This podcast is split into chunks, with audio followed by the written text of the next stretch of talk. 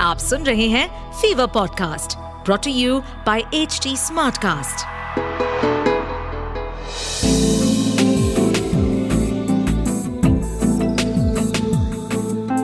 एक अधूरी कहानी।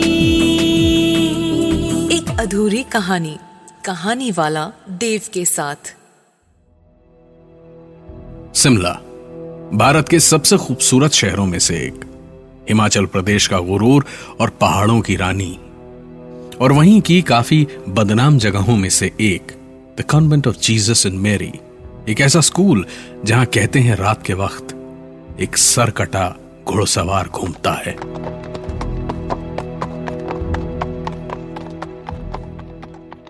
निशांत उत्तर प्रदेश के एक छोटे से कस्बे पीली भीत का रहने वाला था। पिछले साल 1986 में दसवीं पास की थी। खेती बाड़ी या पढ़ाई लिखाई, किसी में भी उसका मन बहुत ज़्यादा नहीं था। माँ तो बचपन से ही नहीं थी। एक बड़ा भाई था, वो पढ़ लिख के बड़ी नौकरी करता था बंबई में, और एक छोटी बहन थी, उसकी पिछले साल शादी हो गई थी। बचे निशांत और उसके पिताजी, उन पे पिछले हफ़्ते तेंदुए ने खेत में हमला कर दिया तो दो तीन दिन अस्पताल में रहे, फिर चल बसे। बड़ा भाई और छोटी बहन दोनों ही अपनी ज़िंदगी में ठीक ठाक थे। दोनों ने ही उसे सब बेच करके अपना काम शुरू करने की सलाह दी। काफ़ी पैसा आया सब कुछ बेच बाज के। बड़े भाई ने ही शिमला में अपने एक दोस्त से बात करके एक मकान दिलवाया, जिसमें सामने एक ऑफ़िस की जगह थी और निशांत ने वहीं पे अपना टूर्स एंड ट्रेवल्स का काम शुरू कर दिया। सोचा, लोग छुट्टियाँ मनाने पहाड़ जाते हैं तो पहाड़ के लोग भी तो छुट्टियाँ मनाने कहीं जाएँगे। पास में ही एक कॉन्वेंट स्कूल था। The convent of Jesus and Mary बड़े बड़े लोगों के बच्चे पढ़ने आते थे यहाँ। स्कूल के गेट के बाहर रईस बच्चियों के नाज नखरे देख देख कर पहला एक हफ़्ता कैसे बीता, निशांत को पता ही नहीं चला। सवेरे पहले तो चिड़ियों की चहचहाट से और फिर स्कूल के घंटे से नींद टूटा करती थी। उसके बाद रईसों की गाड़ियों की आवाज़ से नींद पूरी तरह खुलती थी। फिर चाय पीते पीते गामधाम शुरू होता था। एक लड़का रखा था निशांत ने घर का काम धाम करने और टिकट वगैरह के लिए दौड़ भाग करने को। नाम था भोला। खुद ही काम मांगने आया था। आज शनिवार था। भोला छुट्टी पे गया था। निशांत के लिए दो दिन का खाना बना के गया था। सोमवार को लौट के आएगा। आज कुछ कस्टमर्स भी आए थे। तीन बड़े टूर बुक हुए थे और काफ़ी मोटा एडवांस भी मिला था। निशांत आज चैन की नींद सोने वाला था। आखिरकार अपने दम पे ज़िंदगी में कुछ किया उसने। खुश था कि काम शुरू हुआ। खा पी कर सो गया। लेकिन कुछ देर बाद कुछ भारी सा धड़पड़ा कर इधर उधर टप्पे खा के नीचे गिरा और इस आवाज़ से निशांत की नींद टूटी। देखा सवेरे के तीन बजे थे। ठंडा मौसम। रात के ऐसे वक्त पे नींद भी टूट गई। दूसरे कमरे में जाके देखा तो दीवार घड़ी जो दीवार पे ऊपर टंगी थी, वहाँ से नीचे गिर गई थी। अजीब बात यह थी कि घड़ी इतने टप्पे खा के गिरी, लेकिन उस पर खरोच तक नहीं आई। लेकिन दीवार पे जहाँ से गिरी, वहाँ एक कील की जगह करीब पाँच छह इंच चौड़ा सुराख हो रखा था। बिल्कुल पतली सी एक ईंट की दीवार थी। मतलब क्या? दीवार खोखली थी। उसके अंदर कुछ था। आसपास बहुत घनी बस्ती नहीं थी। निशांत को डर भी बाघ और तेंदुए के अलावा किसी चीज़ का था नहीं। अंदर एक टूल बॉक्स रखा था ऑफ़िस वाले कमरे में। उसी में से हथौड़ी और एक बड़ी सी छेनी निकाल के लाया और लगा दीवार का सुराख बड़ा करने। निशांत हथौड़ी मारता गया और सुराख बड़ा होता गया। कुछ देर बाद कमरे की ट्यूबलाइट की रोशनी में से ही दीवार की छेद के अंदर दिखाई देने लगा कि पीछे वाली दीवार पे कुछ लिखा हुआ था। निशांत अब ज़ोर ज़ोर से, ज़्यादा से ज़्यादा हिस्सा तोड़ना शुरू करना चाहता था। और उसकी छेनी की मार पड़ते पड़ते अचानक अपने आप ही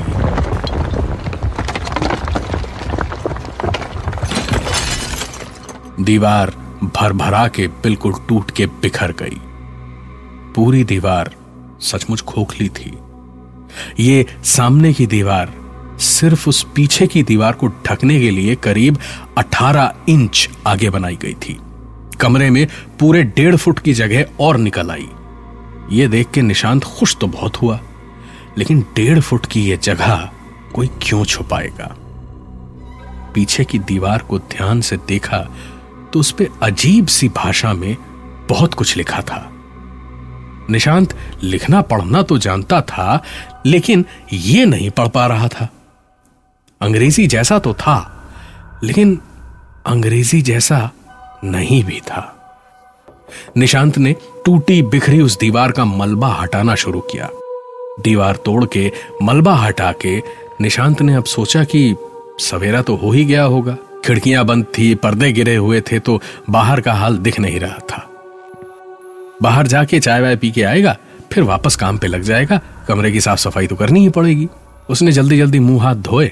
जैकेट वैकेट पहन के आया और जैसे ही दरवाज़ा खोल के बाहर जाने को हुआ, देखा घना अंधेरा था।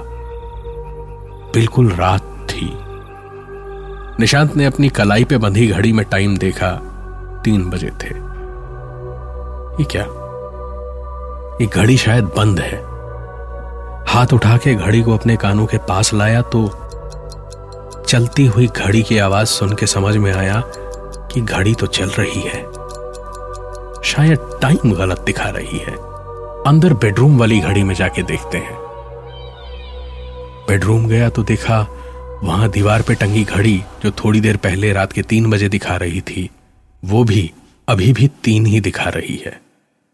उसे भी उठा के देखा तो चल रही थी। निशांत एक पल को वहीं खड़ा रह गया। उसे कुछ समझ नहीं आ रहा था कि ऐसा कैसे हो सकता है।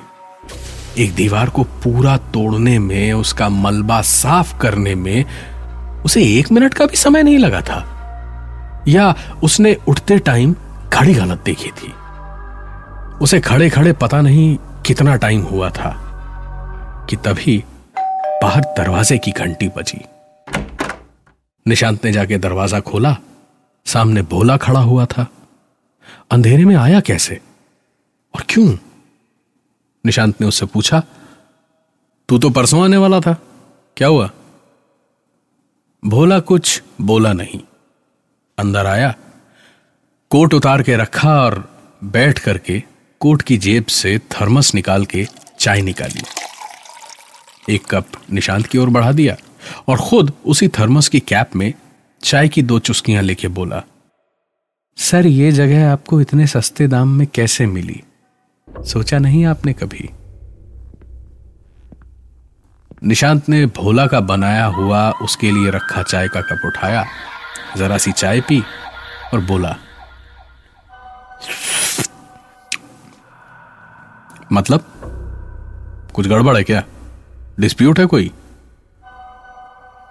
भोला जवाब में हंसा और फिर बोला, अरे सर डिस्प्यूट तो बहुत बड़ा और बहुत पुराना है। जानते हैं, ये पास का जो कॉन्वेंट स्कूल है ना, ये अंग्रेज़ों ने हम जैसों के लिए बनाया था, अनाथ आश्रम बनवाया था और हमें अंग्रेज़ी पढ़ाने के लिए। मैं यही काम करता था। बदले में कुछ पैसे, मुफ़्त का खाना और अंग्रेज़ी फ्री में पढ़ाते थे हमें। ये जो जगह आपने खरीदी है ना, ये मेरा क्वार्टर था। हम तीन लोग रहते थे। वो पीछे जो दीवार आपने तोड़ी है ना अभी, पीछे की दीवार पे मैं ही लैटिन और इंग्लिश लिख लिख कर प्रैक्टिस करता था। वो मेरी ही हैंड राइटिंग है। कॉन्वेंट में मेरा काम था घोड़ों की देखभाल करना और खाना बनाना। मेरे बाकी दोनों साथियों का काम था कपड़े धोना, सामान वगैरह लाना और साफ़ सफ़ाई का काम देखना। शाम के बाद हम लड़कों का वहाँ कॉन्वेंट में घुसना मना था। हमें भी घूमने फिरने का टाइम मिल जाता था थोड़ा। पर एक वार्डन थी, बहुत कड़क, बेहद बदतमीज और महाक्रूर। उसकी बात, उसका हुक्म होती थी और उसका हुक्म ना मानने वाले को माफ़ी नहीं, सिर्फ़ सजा मिलती थी। खैर, एक दिन एक परी जैसी लड़की आई थी यहाँ पे। सोफी। उसे देखते ही ना, मैंने अपनी पूरी ज़िंदगी एक पल में उसके साथ सोच ली थी। मैं हमेशा उसके आसपास मंडराने लगा। बहुत बड़ी किसी फैमिली से थी। दिल की बहुत साफ़ थी, बहुत अच्छी थी। हम दोनों में ना, हफ़्ते भर में ही बहुत गहरा प्यार हो गया था। उसके रिश्तेदार एक महीने में आके उसे वापस लंदन ले जाने वाले थे। मैंने थोड़े बहुत पैसे जोड़े हुए थे। मैंने सोफी से अपने दिल की बात कही कि हम दोनों शादी कर लेते हैं और फिर लंदन जाके रहेंगे। बहुत खुश थे हम लोग। लेकिन उस वार्डन को कुछ भी बताना ठीक नहीं होता। सीधे सोफी के घर वालों के आने पे ही उनसे ही बात करनी थी हमें। एक दिन सवेरे सवेरे सब लोग चैपल में प्रेयर कर रहे थे। मैं घोड़ों को नहला रहा था। बाकी लोग भी सब अपने अपने काम में लगे थे। जब सोफी भागी भागी आई और बोली, वार्डन को सब पता चल गया है। वो मुझे ढूंढ रही है। सोफी ने मुझे उसकी फैमिली आने तक छुपे रहने को कहा और बोली, जब अंकल आंटी आएँगे तो हम सब संभाल लेंगे। मैं पहले तो भागने छुपने को तैयार नहीं था, लेकिन सोफी का रोना मुझसे देखा नहीं गया। मैं मान गया और यहाँ आके अपना सामान बाँध रहा था। जब मेरे वही रूममेट आए और मुझे पकड़ के ले गए, वार्डन ने मेरे कपड़े उतरवा दिए और मुझे छत के कोने वाले टूटे एटिक रूम में बाँध के रखा। ठंड में 24 घंटे बिना कपड़ों के मैं जिया कैसे मैं ही जानता हूँ।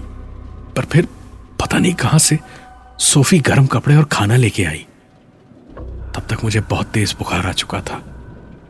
मैंने गर्म कपड़े पहने, खाना खाया और फिर सोफी मुझे भगा के घोड़ों के अस्तमल में ले गई। वहाँ एक घोड़ा था। मेरे सिवा किसी के हाथ से खाता नहीं था वो। मैंने बहुत प्यार से उसका नाम चेतक रखा था। उसी पे सोफी को लेके मैं चढ़ा और हम दोनों यहाँ से भागे। लेकिन कॉन्वेंट के चार पहरेदारों में से एक ने देख लिया। उसका निशाना बहुत सटीक था। उसने गोली तो मुझ पे चलाई, लेकिन मेरे ठीक पीछे तो सोफी बैठी थी। गोली उसकी पीठ से होती हुई दिल को भेद के निकल गई। मुझे तो हल्की सी खरोच आई बस। लेकिन लेकिन मेरी सोफी मेरी सोफी मर गई। दो हफ़्ते में कहाँ से कहाँ पहुँच गई थी मेरी ज़िंदगी? वो पहरेदार मुझे पकड़ने आया तो ना जाने कहा से मुझमें दस हाथियों जितनी ताकत आ गई और मैंने उसकी गर्दन तिनके की तरह तोड़ दी।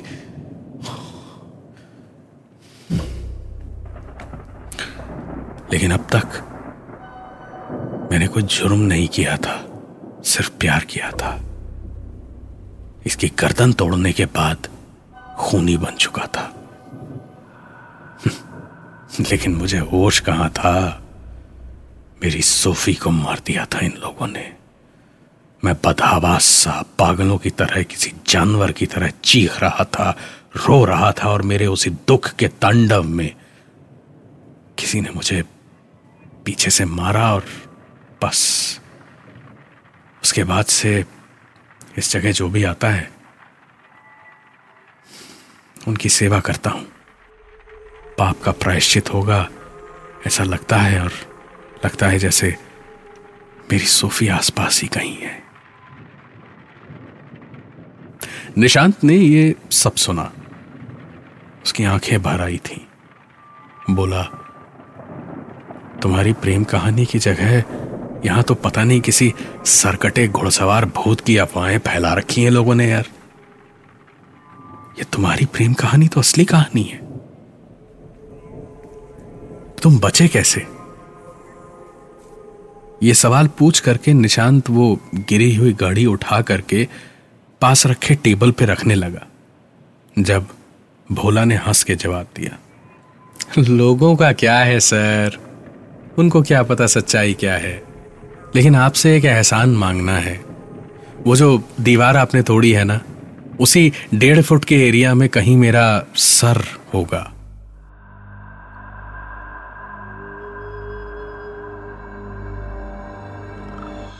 मुझे मारने के बाद ना, वार्डन ने मेरा सर कटवा के वहीं दफन करवा दिया था और फिर दीवार बनवा दी थी। उसका क्रियाक्रम करवा देंगे तो मुझे मुक्ति मिल जाएगी। अठारह की क्रांति में सोफी के माँ बाप मरे और कुछ महीनों बाद मैं तो सोच लीजिए कितने सालों से भटक रहा हूँ।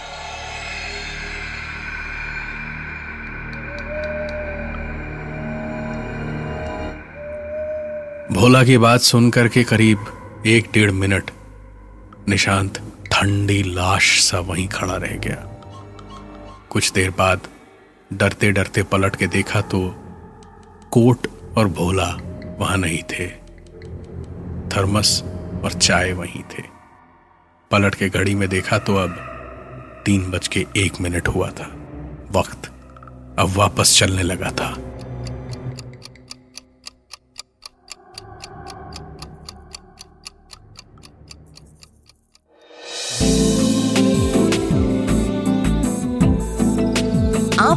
रहे थे। एक अधूरी कहानी। कहानी वाला देव के साथ प्रेजेंटेड बाय फीवर नेटवर्क इस पॉडकास्ट पर अपडेटेड रहने के लिए हमें फॉलो करें एट एच डी हम सारे मेजर सोशल मीडिया प्लेटफॉर्म्स पर मौजूद हैं।